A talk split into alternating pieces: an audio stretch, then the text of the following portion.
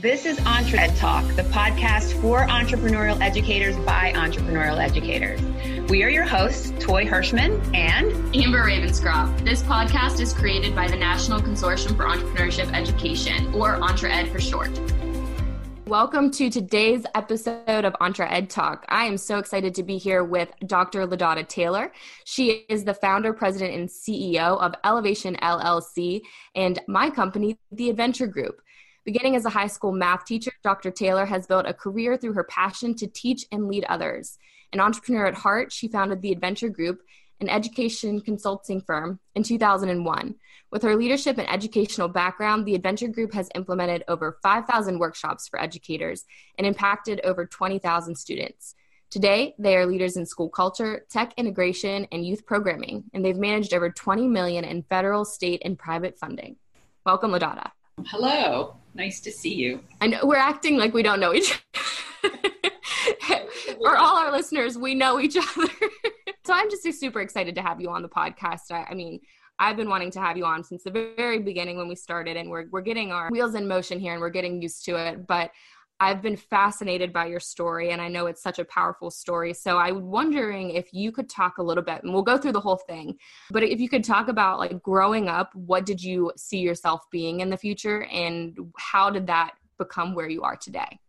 Well, as you know, I love to tell this story, and it has been a, a great, great uh, ride for me. I I grew up in rural West Virginia. Um, my dad was a truck driver, and my mom stayed home. And I'm the oldest of three children. And I always, from as far back as I can remember, I always wanted to be a teacher. I remember getting a chalkboard for Christmas one year and lining my brother and sister up in our basement and writing on that chalkboard. And I just thought that was the greatest thing in the world. So, throughout you know elementary middle school i wanted to be a teacher. I got to high school and i really loved math. Um, i wasn't the a plus math student and i'm okay to say that. Uh, i worked hard and, and i did well in math but i wasn't the a plus person. So um, i decided my senior year of high school that i really had taken most of the classes that i needed to take and i was ready to graduate and so I started my journey in mathematics education and drove uh, 30 minutes each way to West Virginia University and started my math courses. And that, that was great, but I continuously thought I wanted to be a teacher. And then as I fell in love with math, I knew that I wanted to be a math teacher that students could understand. So it's so interesting. I was in, I think, second grade when I had a teacher. We talk about this sometimes as like stereotype threat and imposter syndrome and all these things that are related to like women in different STEM fields, math being one of them. And I remember explicitly a second grade teacher that was like, You are so good at English you should focus on that because math isn't your strong suit. And so interesting to hear you talk about your passion for math, even though you might not have been it, like you had to work for it, because I think that's so rare and that's something that like a lot of teachers should benefit from like understanding when you talk and you encourage that hard work and effort. It's really impactful on the student. So I, I love that you introduced that. Well and you know something else that i think it really says is that if you're determined and willing to work hard, you can accomplish anything. And I really learned that for myself because if I'm totally honest with you, and you've heard this before, my high school math teacher said, Ladonna, maybe you should think about elementary math education because the courses won't be quite as hard because when you go into secondary, you get into linear algebra and ring theory and it's pretty serious math. And you know i made it and i did it but it took a lot of hard work. It took some tutors and you know i think determination and knowing that i wanted to be that high school math teacher that kids could understand. I wanted to be that person for my students. So i think because of that hard work i was able to be that teacher for so many students because sometimes you need to break it down a little bit differently. But for me, I think the lesson I learned from that is, you know, perseverance and determination really have an impact on what you end up accomplishing. Yeah, and I think I mean your trajectory so like how driven you were to to overcome those odds and like to overcome what your teachers had said to you is huge. And I want to talk about you tell this story often what your first day in a high school classroom was like so you were a high school teacher and then how did you get to where you are today? Like that process that i mean that's huge for an educator to do. Well when i started teaching um, and i guess i'll back up and say you know i went to college during my senior year of high school still really involved in all kinds of things in leadership roles in high school um, but then I went during the summer, and then I went a couple of other summers so that I could graduate in three years. I'm not sure what my hurry was, but again, I guess I was determined to just make this happen. And so I got through in three years, and the day after college graduation, I had landed a substitute teacher job at Morgantown High School. And when I went into the school, you know, I was 20 years old and I had students that were 18 and 19, so in an Algebra 2 class. And so it was really interesting, you know, the dynamics of um, being so young going into the classroom. But I loved it. It was a great experience. I wanted to stay at Morgantown High, but there wasn't an opening. Actually, I, they needed a coach, so I wasn't able to coach. So um, I went to a middle school for a year really met some great students, great friends that I still have today, some of the teachers. Um, and so that was a great experience. But then the next year, a job at Morgantown High opened up if I could be the cheerleading coach. And I had been a majorette in high school, so I really didn't know a whole lot about cheerleading, but I said I could do it. And I did. And it was a lot of fun. So I got back to Morgantown High. And my career at Morgantown High was about, I think I was there 13 years. And I started, you know, teaching consumer math and some of the lower level math classes and worked my way up to teach, you know, pre calculus. And I also took advantage of an opportunity to teach computer science. Uh, I started teaching basic, so I'm really dating myself, but I started teaching basic and then we moved on to AP Pascal and then I took some courses at West Virginia University to learn Ada programming language. And then we actually got some recognition from the Department of Defense and, you know, worked with some great professors, uh, John Atkins at WVU. And, and we were able to really do a good program for teachers or for students. And then as I was doing that, I got more and more involved in technology. So I was at a training with IBM, and they asked me if I would be interested in being an educational instructional specialist, that they thought I would be a good person to do that. And they called them EISs. And it really was brilliant on the part of IBM because I could go out and talk about what I was doing with their software. And I was a perfect salesperson because I could say, this is what my students did. And we were doing all kinds of creative things in math and just in some computer classes at Morgantown High. And so it was really a great opportunity. And so I worked with my school district so that I could do that about 20 days a year. And so things really started to change. I became the technology coordinator for the school, had a great team of teachers that I got to work with every day, kept teaching computer science and some math. And then I was out trying to raise money for technology for the school, and I went to a meeting and met the president of a, a nonprofit in West Virginia uh, Larry Mylov, and he said, I really want to build an education program. I remember the room was filled with lots of people, and I got up to leave because my son was still a baby and I wanted to hurry up and get home before the kids went to bed. And he came and gave me his card and said, I really want to talk to you because I think you could help me build an education program. So fast forward, I worked uh, part time. I left Morgantown High after 13 years, and it was a really hard decision because I loved students. I loved being there. I had so many friends and great colleagues, but I felt like maybe I could make the classroom bigger. And if I could make the classroom bigger, then what I was able to do to help students at Morgantown High, I could do on a broader scale. So the first year that I left, I worked part time as an instructional technology coordinator for the county school system and as the director of education programs um, at the nonprofit. A year later, I realized, you know, I needed to choose one or the other. And by that point, we were really starting to establish some statewide programs. And so I left the school system, which was a huge leap of faith, and went to work for the High Tech Consortium um, as their vice president for education and workforce. So, big switch, a lot of change, really had to step out of my comfort zone, but you know, I just stayed focused on wanting to make the classroom bigger and helping students across West Virginia instead of just working at one school. So that's kind yeah. of the summary of how all that happened. Yeah, and I mean, I, th- I want to talk a little bit about like certain things in there, right? So, in terms of entrepreneurial mindset, your path through this process is so has so many examples of that right? So your ability to pivot and, and to to operate in you know areas of uncertainty and the the fearlessness of approaching new opportunities. Our last interview was with gary schoeniger of eli mindset and i asked him to define entrepreneurship and he defines it simply as the pursuit of opportunity. And i know that we've talked about this so many times that a lot of your success in life has just been a fearlessness in pursuing those opportunities that have been presented to you. And we've done presentations together on like put presentations together on your story and that's the underlying theme. When opportunities pre- present themselves you're fearless in your approach of them.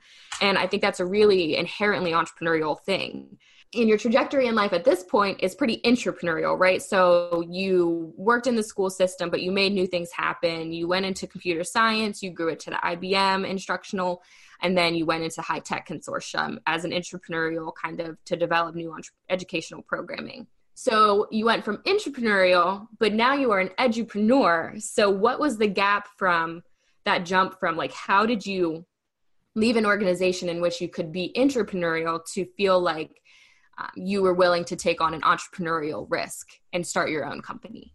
I was at the High Tech Consortium for six years, and I had a phenomenal group of people and support, and it really was a game changer in my life. And I I really give credit to all the different people that were involved at the time because it was truly a team effort. But we were able to take some really creative ideas that I feel like I always had for education. Like I would back at that time, I wanted every teacher to have a laptop, and I wanted teachers to have resources that they could easily get to to integrate technology. Because you know this was the mid '90s, and we were just starting to get into all that technology integration, but there weren't a lot of tools there.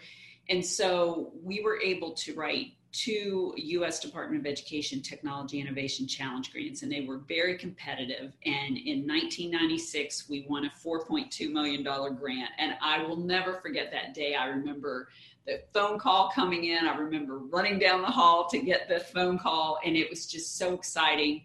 And then two years later, we put a bigger idea together to give every teacher a laptop that wanted to participate in the program. And we wrote this program phase nine and it was a $7 million project and so we were really able to expand the classroom during that time period because we were doing these technology opportunity centers to train community members on how to use technology. It was also new and people weren't sure how to use it.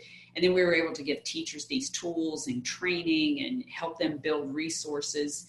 Um, but you know, sometimes when you're in organizations and things change and the focus of an organization changes and sometimes you're not ready to make that change with the organization. Um, so after six years i decided that um, with the support of a lot of great people and a lot of faith decided that i would break away and you know and it, and it was a good break. It, it was what was best for everybody involved and um, started the EdVenture group. And so I took a huge leap of faith to really be an entrepreneur in 2001.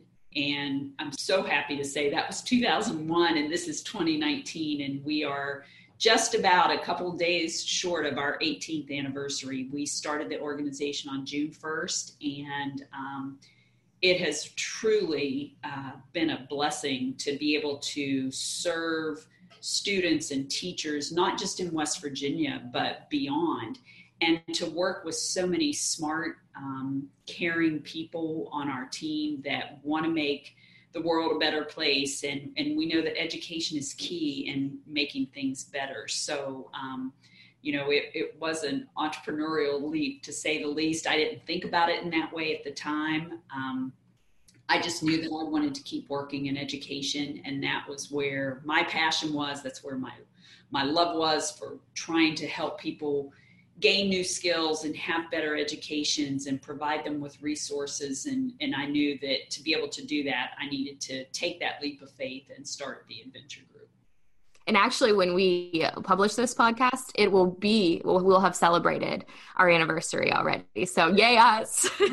um, yeah. So, we're, I mean, we're really excited. We're really proud of that. And I think that it would be beneficial for our listeners. But if you could talk a little bit about uh, the mission of EdVenture and kind of how we have remained um, functional for this long, because that's really rare in the nonprofit world, especially as we don't receive operational funding from any kind of source. So if you just quickly talk about EdVenture and what we do, and then kind of how we've remained strong, especially in this Appalachian landscape.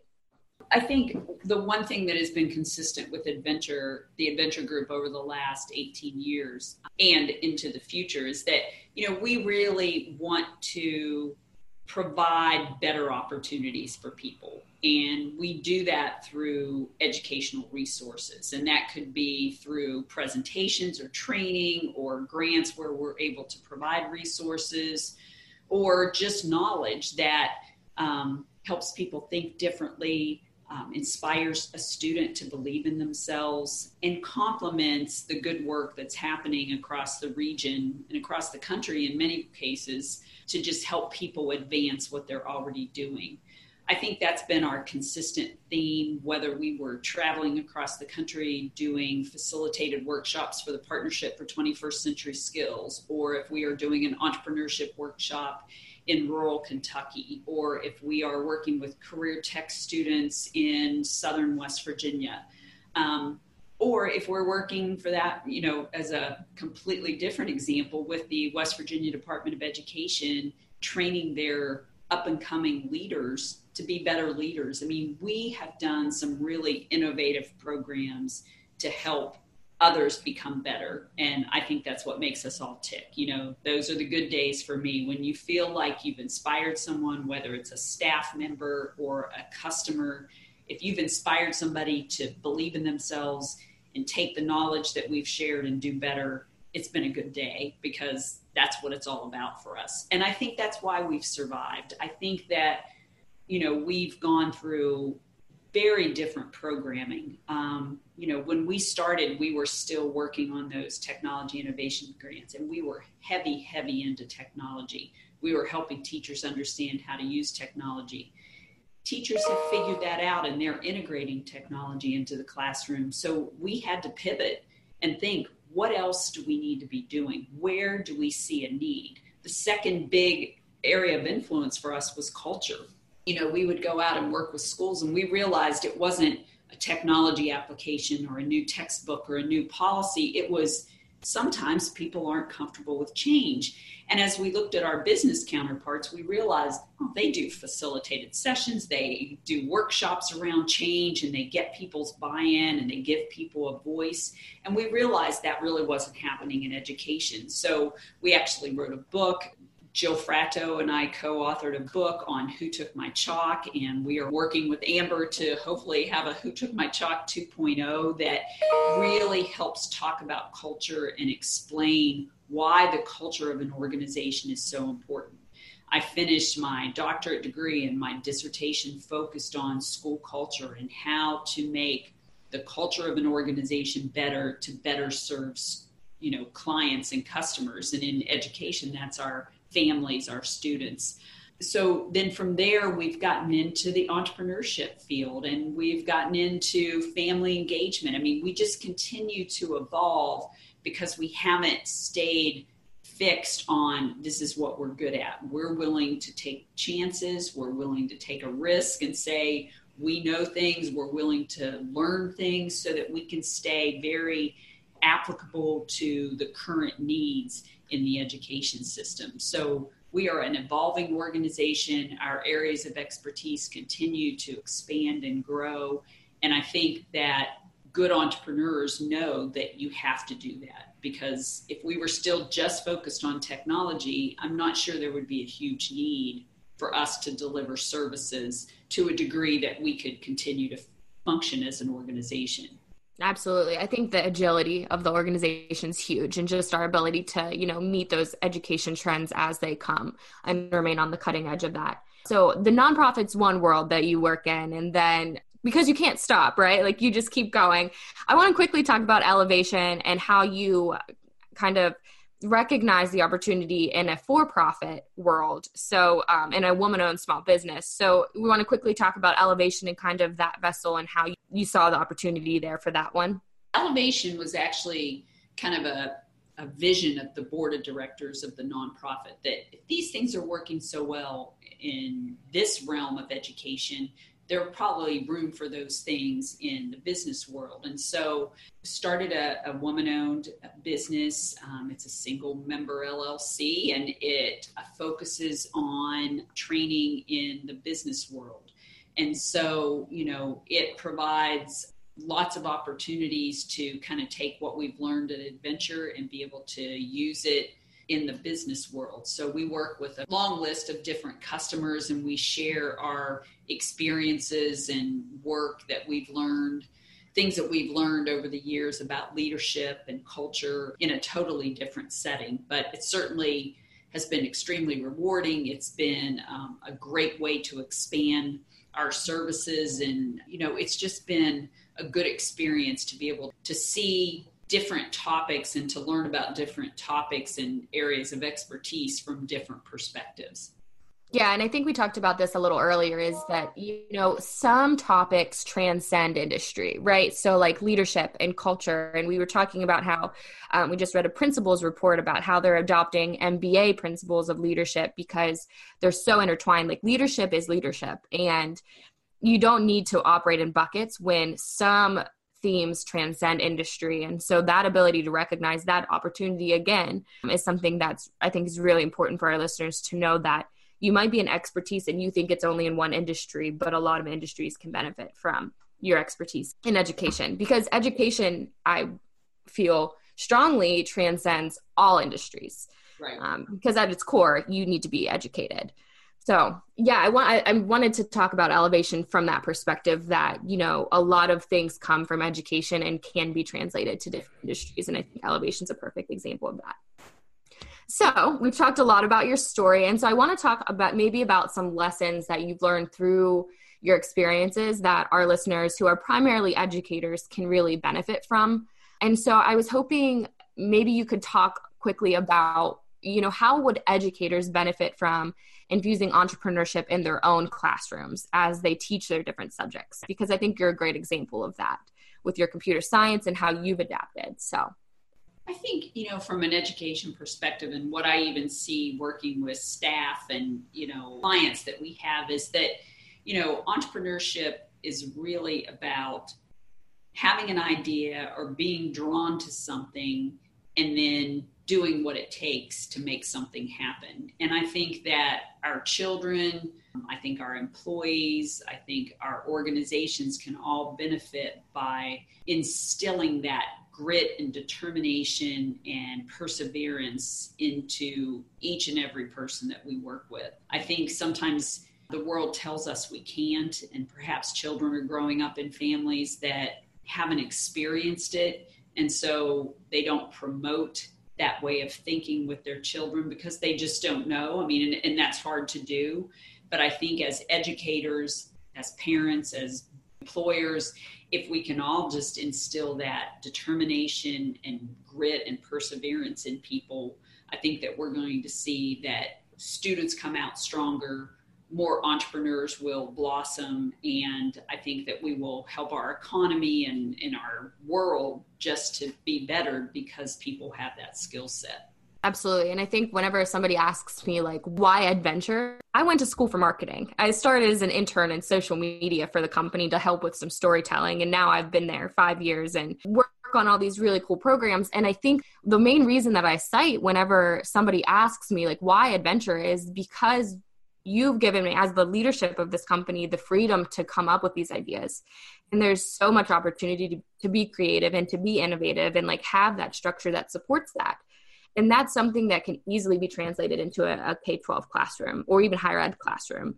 Through whatever subject area you're teaching you can provide structured opportunities for students to apply that to what they're interested in and i think that that's really the the way that infusing entrepreneurship works in any classroom is take that subject area and, and have those students apply it it's the real world application of those so I you mentioned this briefly. We we received a really cool family engagement grant and that has been something that as we've remained agile over the years there's been like a growing trend in terms of engaging families. What other trends do you see happening in education that didn't exist 20 years ago and, and how can we continue to remain agile and have an entrepreneurial mindset as we face these trends? I think really looking at our learning environments and determining what speaks to children and what engages them in what they're doing is something that we really have to focus on. You know, the world has changed so much, as we all know, and we know that education has changed too. But I think the challenge is for education to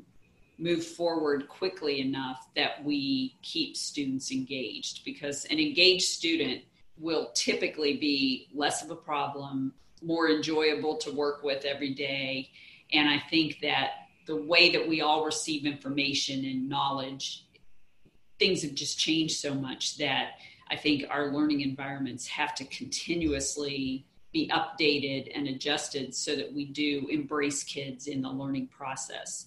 I think that, you know, culture will continue to be a topic that um, is important. And I think, you know, with the struggles in West Virginia and in many other places with the opioid crisis, I think things like our family engagement program will be extremely important because families need help. Families look different, and there are challenges that many of us can't really understand, but we know they're there.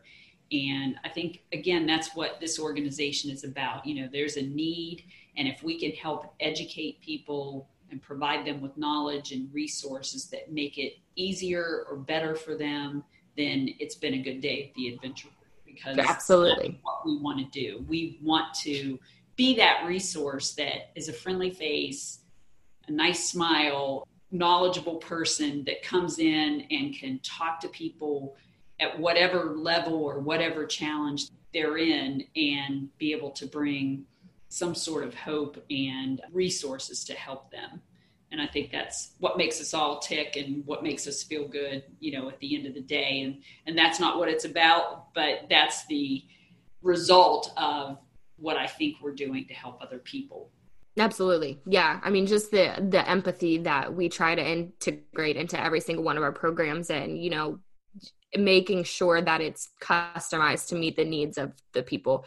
I often talk about the the falling in love with people's problems not your own ideas because that's where true innovation and entrepreneurship lies is like solving problems for other people. And i think that EdVenture has done a very exemplary job of of kind of solving people's problems in a way that is really impactful and sustainable.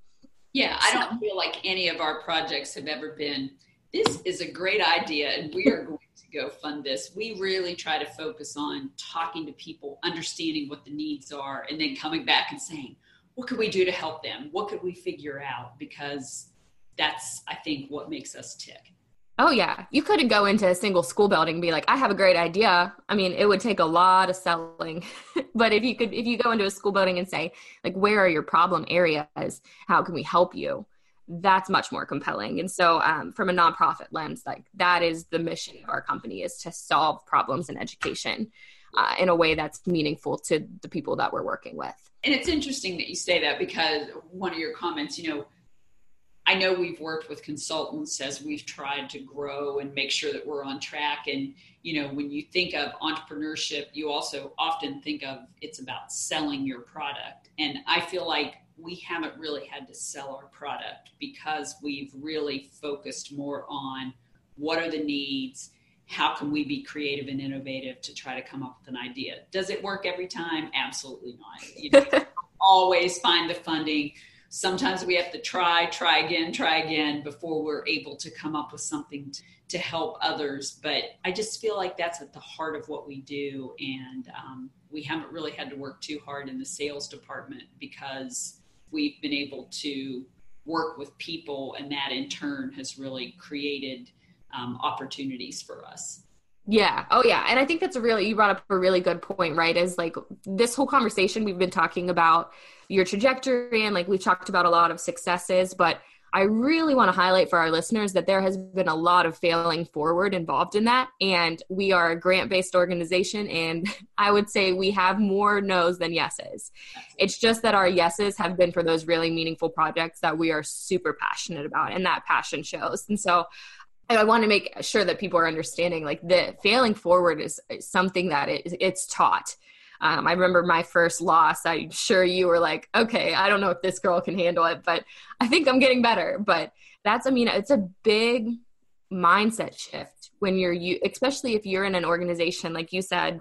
Schools are pretty not safe, but they are though. They have a good structured system and they have um, some reliability. And then you go to a nonprofit world and that risk is scary. And so that idea of failing forward and not letting obstacles like knock you out of the path is really important. And i wanted to make sure that our listeners know that like it hasn't been all easy. Oh, it's no. been really hard. There have been scary times where we didn't think we would make it. For a long time when we started the organization i'd be talking to someone and i would be talking about the future and say well if we make it and then i realized i needed to stop saying that because that was kind of showing our customers that I had doubt in my mind. And I was always um, conscious of the fact that we might not be able to find the resources to continue to do the kind of work that we did. But, you know, we've made it and it's been 18 years, and we are most hopeful that we will continue to find good projects um, that are solutions to issues that people face and be able to use education as the tool to help people do better and you know, again, back to that perseverance and grit and determination, you know, you have to be a little hard headed, I think, to stay with it. If you don't get this grant, go for another one. Stay true to your ideas and, you know, don't give up. And I think that's a good mindset. You know, we do sessions on growth mindset, and I think we certainly have had a growth mindset before it was even really identified as a growth mindset, you know. And I think there are a lot of things that we just haven't done yet that we're anxious to to start working on. Yet that keyword there.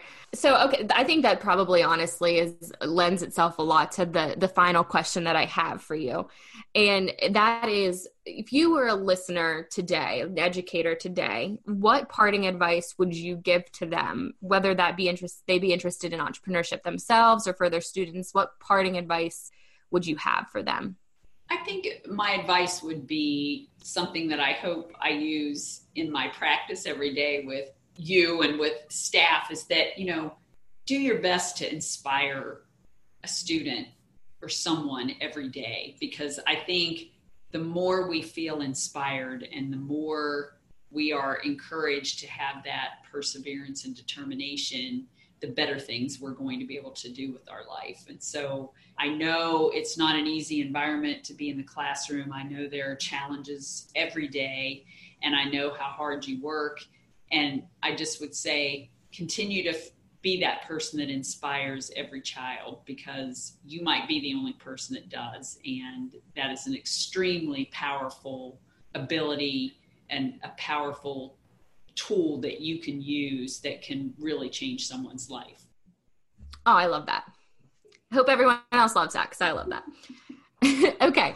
Um, Kunal, thank you so much. I mean, this has been super. I get to talk to you every day. And honestly, like, it's awesome that I get to talk to somebody who's so, you know, inspiring and supportive of my personal growth and our staff's personal growth and just in everyone that we touch you really want them to grow as individuals. And i see i think that that really shows in your story here today. So how can whoever listens to us also contact you if they want to hear more about your story maybe like our website or how can they get in touch with you yeah i would say you know feel free to and please do visit our website. You know amber has done our website and does a great job and that's just the edventuregroup.org my email is lm taylor at edvgroup.org and I'd love to hear from you. Be happy to answer questions. I mean, I'm I'm always thrilled to have the opportunity to talk to people and be able to share the story or answer questions or see if there might be a question I could ask you that could help you move forward. So please don't hesitate to to be in touch. I, I would really welcome the opportunity to talk with you. Oh, perfect. Well, thank you so much for joining us. And I'm super excited to, to make this one go live. And yay, us for celebrating our anniversary after this is published. So thank you so much. Thank you.